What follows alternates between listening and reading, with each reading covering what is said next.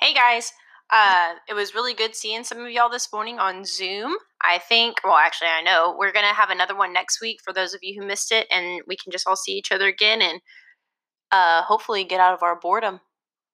So, yesterday I did not record, so today I'm going to read two, two chapters, chapter four and chapter five.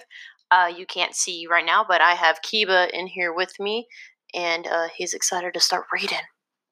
So, before we left off, uh, Noah was at the zoo. He went to go see Mr. Talltail, and Mr. Talltail handed him a note. And there was a weird security guy running around, right? And he left because he was nervous. So, let's find out in chapter 4 A Mysterious Clue to a Mysterious Zoo. Hmm. Noah sat on a bench in a quiet part of the zoo. He glanced over both shoulders to make sure nobody was around and pulled Mr. Talltail's paper out of his pocket. Neat cursive handwriting covered every inch. All the letters were joined by smooth arcs, and dots on the i's were carefully placed. Through, though the ink was faded and smeared, he knew the penmanship. It was Megan's. There was no mistaking it. Noah glanced around again. Still, no one was uh, nearby. A wind swept across the zoo. Noah took a breath, gathered his courage, and read the page. It started in the middle of a sentence. Keep seeing birds in forests of fight, flight, exhibit that aren't supposed to be there. A bird chart near the entrance, entrance has a complete list of birds, but a few I see aren't even on it. Then, every few days, some of those birds aren't around anymore. On top of that, an old lady who works there keeps following me around, asking me what I'm doing. She's creepy. Bottom of the page was missing. Noah flipped it over. The writing at the top was too smeared to read. The words he could decipher began in the middle of a sentence around and the middle of a new thought. Can't write it down without feeling stupid, but I know what I saw. There's a hole with two there's a wall with two holes in it. I think the holes are supposed to give the birds a private place to build their nests. They're supposed to be like cracks and crannies and rocks and mountains on stuff. I got curious. I found a bench near the wall and sat there for a while, pretending to read a pamphlet. After an hour or so, I saw something. There was a bunch. The page was torn. Noah flipped the page over repeatedly, hoping to find something in the margins. He dropped against the back of the bench and stared into space. What was going on? What did all this mean? Why had Megan been making trips to the zoo without informing the family? And how had a linger got hold of a page of her diary? Noah's first instinct was to tell everybody, an adult at the zoo, but Megan had been suspicious of the zoo worker, and hadn't he just had a strange encounter with the security guard?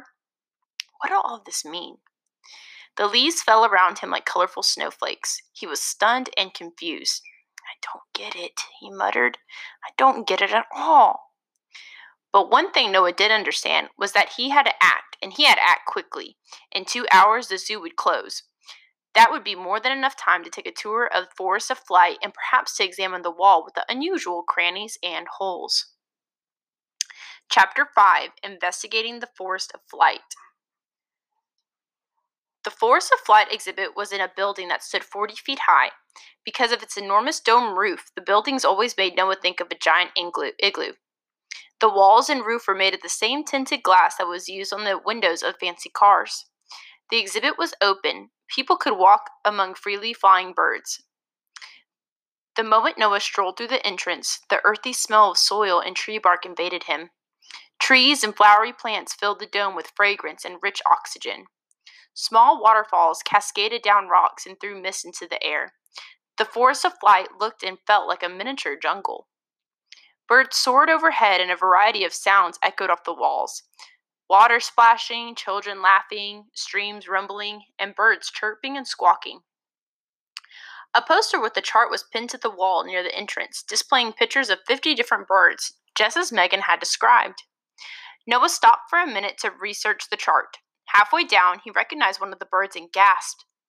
It was it had a blue body, a bright red bill, and an orange belly. Without a doubt, this was the tiny bird that had flown into his room.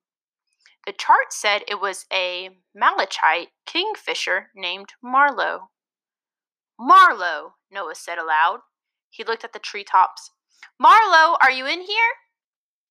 He headed down a misty path where enormous umbrella leaves draped about above him like a live green ceiling. Droplets of water plopped on his shoulders and the top of his head. Around him, a variety of birds perched on branches and steel beams, while a few floated on the streams and ponds, and other peeked, pecked at the seeds on the ground, looked more bored than hungry. Noah scoured the forest of flight for Marlowe, but couldn't find him. His search led him to a concrete wall, the wall that had the holes in it, which was what he'd come to see. The holes were about 10 feet up from the ground and 8 inches across. They were dark, the kind of dark that someone would keep secrets in. Noah took a seat on the bench that Megan had written about. He folded his hands across his lap and under his breath, This is where Megan sat not long ago. The thought of her sitting here alone made him sad. Noah watched the wall and waited, and waited, and waited. Birds flew in and out of the holes. One had a beak full of straw, and Noah guessed that it was building a nest. He continued to sit and watch. An hour later, a voice announced through the loudspeaker that the zoo was preparing to close. Within minutes, people had cleared out of the forest of flight. Noah was alone. If something significant was going to take place, he thought it might be now. More time passed. Except for the chirps and fluttering of the birds, the building was silent. Now that Noah was alone in the building, it seemed larger than ever. Through the glass walls, he watched the sky dim as the sun fell into an autumn slumber. Noah began to worry that he might be locked in the zoo for the night. Suddenly, a tiny bird swooped and perched on a branch directly in front of him. It had a blue body, a red beak, and an orange belly. Marlowe? The bird cocked its head, first to one side and then to the other. He ruffled his feathers and blinked so many times in a split second that Noah couldn't count the blinks. The boy rose from the bench. Marlowe, do do you understand me? Marlowe cocked his head back and forth and le- leaped into the air. He circled a clump of trees and landed back on the branch in front of Noah. Noah's jaw dropped. He glanced over his shoulder. As far as he could tell, he was alone, alone with Marlowe. This is really happening, he said. Marlowe sprang off the branch and left it trembling. He darted through the air and disappeared into one of the holes. How deep are those things? Noah wondered. He stepped forward, wrapped his hands around a rail, and locked his gaze on the hole, waiting. Come on, Marlowe, he mumbled. The zoo's got to be closing, and I. Marlowe shot out of the hole, etched another circle in the air, and landed in on an open branch. Noah's attention bounced between the bird and the hole. A minute later, another bird darted out. This one was green and yellow, with, with a green and yellow beak. The idea occurred to Noah that he should be taking notes the way Megan had done. He plucked a pen from his jacket and wrote on the edge of Megan's notepaper, Marlowe and Green Bird. A few minutes later, a bird with long wings emerged from the hole. Under Green Bird, Noah wrote Bird, Long Wings. A fourth and a fifth flew from the hole. Noah simply scrawled the numbers four and five. He waited, keeping his gaze fixed on the wall and his pen posed on the paper, but nothing happened. He started to wonder whether anything more than this was going to take place. Five birds had appeared, but they seemed insignificant.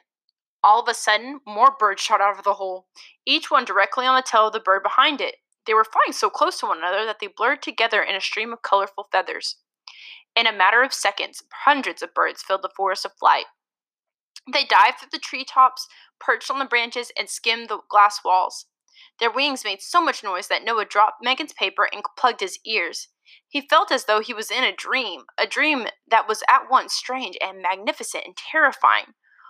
What's happening? he hollered. He closed his eyes and braced himself for what would be next. The birds flew around him, fanning his skin with mild gusts of wind, making him feel as if he were standing in the center of a tiny tornado. The experience was exciting and frightening. He didn't know if he could scream or panic and scream in delight, so he just screamed. Chirping, whistling, squawking, and cawing, the birds circled him and filled the forest of flight with their strange musical chatter. Their feathers brushed his cheeks. Noah had no sense of how much time was passing several seconds, maybe minutes. He had become certain that he would be carried off, that the birds would try to squeeze him into the hole and into the wall and take him to some unknown place. But a moment later, the noises stopped and the air became still. Noah heard only the gurgling streams and splashing waterfalls. He opened his eyes, leaves and feathers floated around him like ash from a campfire. He looked up at the hole just in time to see the last few birds plunge back into it. As effortlessly as they filled the exhibit, they all exited. Those that had been there throughout the day went about their normal business, circling treetops and munching seeds. The hole in the wall looked ordinary. A bird coasted out of it, snatched some twigs, and flew back inside. Wait, Marlowe! Noah scanned the treetops. He saw no sign of the bird. Marlowe, what happened? I. The sound of footsteps rose in the distance. A man with a ball shaped belly plodded up to Noah, wagging his finger and saying, Young man, young man, what are you doing here? The zoo is closing. Excuse me? Noah said. He snatched up Megan's note and slipped into his pockets in his pants. You want to get locked in here? Come with me. Let's go. The man scanned the exhibit. Noah saw his eyes rest briefly on the hole in the wall. He put his hands on the boy's back and escorted him out the door. Once outside, Noah rushed toward the zoo exit. He was so confused that he felt sick. So much had happened in just a few hours. He pushed through the clutches of the tur- turnstile, raced across the parking lot, and ran down the sidewalk next to Walker's Boulevard. At his house, he dropped on the couch and sat almost without moving until his parents returned home. He spent the evening in a daze and went to bed before dark. Night fell, but he was unable to sleep. He lay in bed, scanning the shadows in the half moon lit light that filtered through the window, thinking about the events at the zoo. His gaze happened upon his jacket, which he tossed into a chair. He saw something sticking out of his pocket something he hadn't put there. He climbed on the bed, walked to the chair, thrust his hand into his pocket, and pulled out a piece of crumpled paper.